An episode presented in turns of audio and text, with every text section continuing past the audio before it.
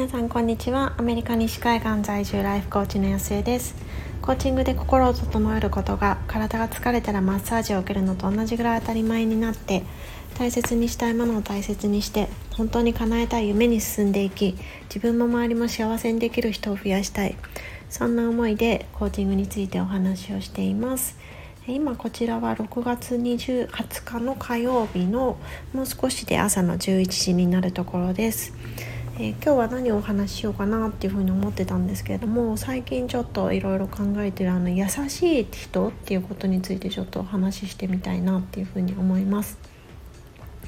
なんか、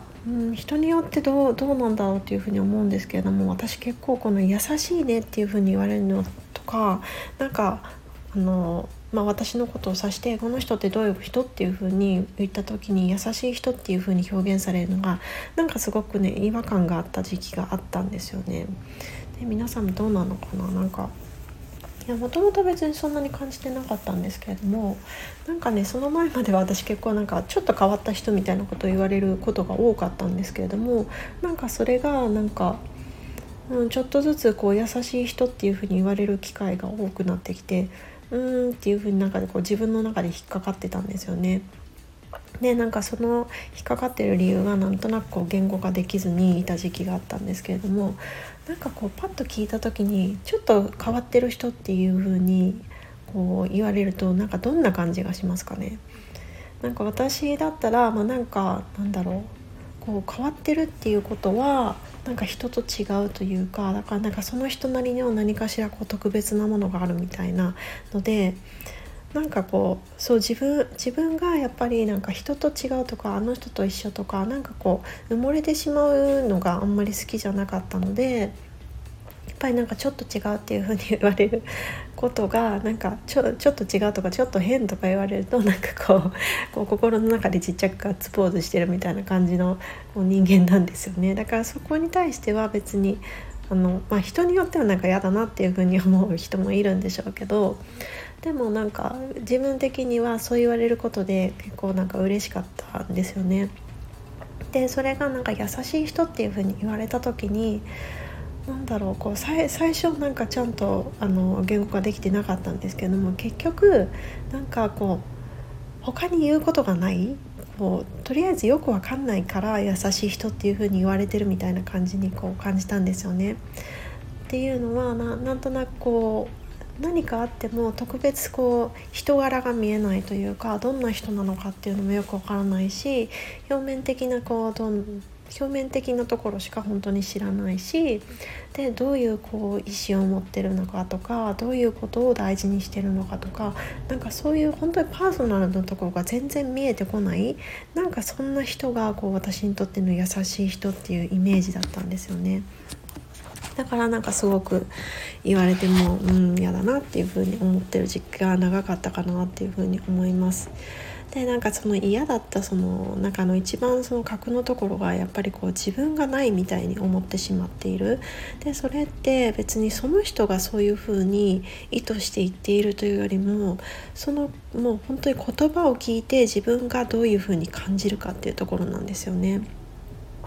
で、よくなんか絵とかでもそうじゃないですか。絵とかでもそうだし、なんか普通にこう見渡してるやつでもそうだし、こうカラーバス効果で言った方が分かりやすいのかなっていうふうに思うんですけれども、なんか赤色っていうふうにこう意識してないと、その赤色の部分って見えてないけど、意識した途端にこういっぱいその赤いものがこう目についてくるっていうのと同じような感じで、その何か言葉を言われた時にも、その中のどういう部分をその抽出するかというか、どういう部分がこう際立って見えるかって、本当にその時のこう自分の心の状態次第だと思うんですよね。だからなんとなく、その優しいって言われて嫌だなって思っていたその当時は、もうなんかこう自分がどうしたいかも分かんないし、なんかこう軸がなくなったような感じもしたし、もうそもそもなんか自分自身がなんか透明になっちゃったみたいな、これからの道もよく分からないし、どうしていったらいいかも分からないみたいな、こうちょっとこう悩んでいた時期だったので、だからこそなんかこう優しいっていう言葉の中のニュアンスの一つとして、なんとなく何でも受け入れてくれる、なんかよくわかんないけどいつも笑ってる、何考えてんのかわかんないみたいな、なんかそういう側面を切り取って受け取っていたんだろうなっていうふうに思います。その後、幸いなんかコーチングと出会っていろいろ、そのコーチングセッションなんて言うんでしょう、クラスを取っているとやっぱりピアコーチングっていうふうに呼んでたんですけれども、お互いその習っているクラスメートというか、同じプログラムをやっている人たちの中からその学校の方に選出されてペアを組まされるんですけれども、その人とコーチングしていく中でもいろいろ結局毎週コーチングを受けてるみたいな感じになりますし、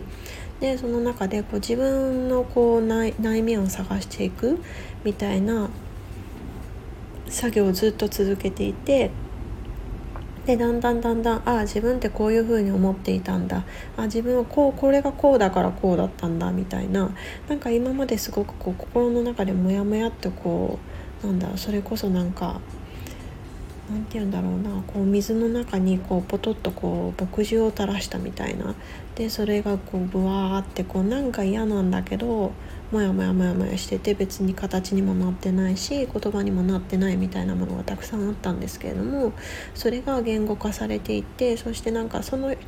個別で言語化されていくだけじゃなくて、これがこうだったから嫌だったんだみたいな、そうやってどんどんつながり出していく。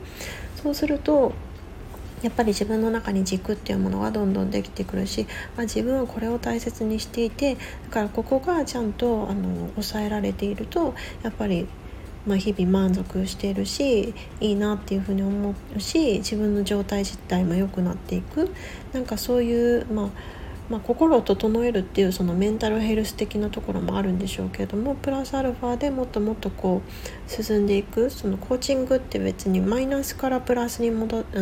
させるとかそういうイメージではなくて、もともとそのグッドなものをグレートにしていくっていうイメージなんですよね。だから自分の心の土台が整った上で、じゃあどうしていこうかなっていう風にもっともっと加速していける、そんなベースになっていったなっていう風に思います。でそういう風にやっていく中で自分の中でのその優しい人っていうのの定義も変わっていったなっていう風に思います。でコーチとしてその優しいかどうかっていうのはちょっとその優しいことを言うことだけが別にコ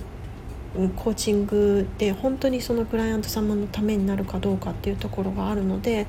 コーチイコール優しい人ではないっていうふうには感じてはいるんですけれども、その中でも今までの私のイメージの中の優しい人ってなんとなく受け入れる人、何でも受け止めてくれる人、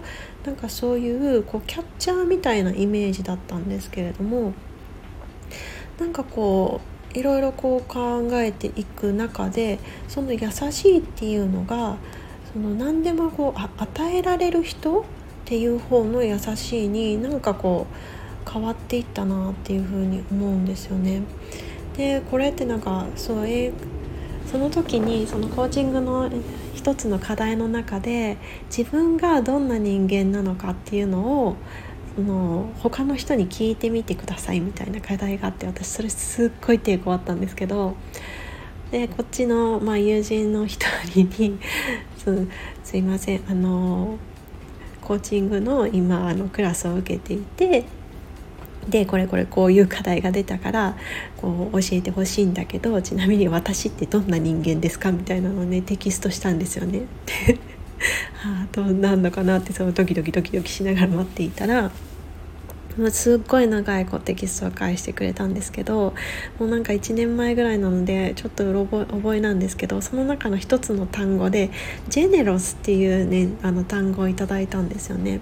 でジェネロスって短く直訳すると優しいっていう単語になって、でその時まだちょっともやっとしてたから優しいかよっていうふうに思ったんですけど、それをそのクラスメートとシェアした時にジェネラスいいよねみたいな話になったんですよね。で私はそこがちょっと納得がいかなくって、さっきお伝えしたようなその葛藤の部分をお話ししたんですよ。そうしたらクラスメート曰く、いやジェネロスっていうのはその何でも受け止めてくれる、何言っても大丈夫というか、その許してくれるとかそういうことじゃなくて、その与えられる方のその優しさなんだよっていうのをね教えてもらったんですよね。だからこうその時にあそうなんだっていう風にちょっとこうスイッチが変わったっていうところもあるんですけれども、そう考えると私が今目指したい優しさっていうのはやっぱりこう自分と関わってくださる方、そのクライアント様ももちろんですし、コーチとしてのクライアント様ももちろんですし、そうじゃなくてその家族だってそうだし、プライベートのその友人だってそうだし、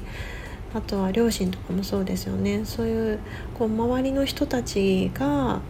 本当になんかこう安心できる、ホッとできる、あこの人だったら大丈夫なんだっていう、なんかそういうセーフスペースを与えられる、そういう環境を与えられる人間でありたいなっていう風に感じているので、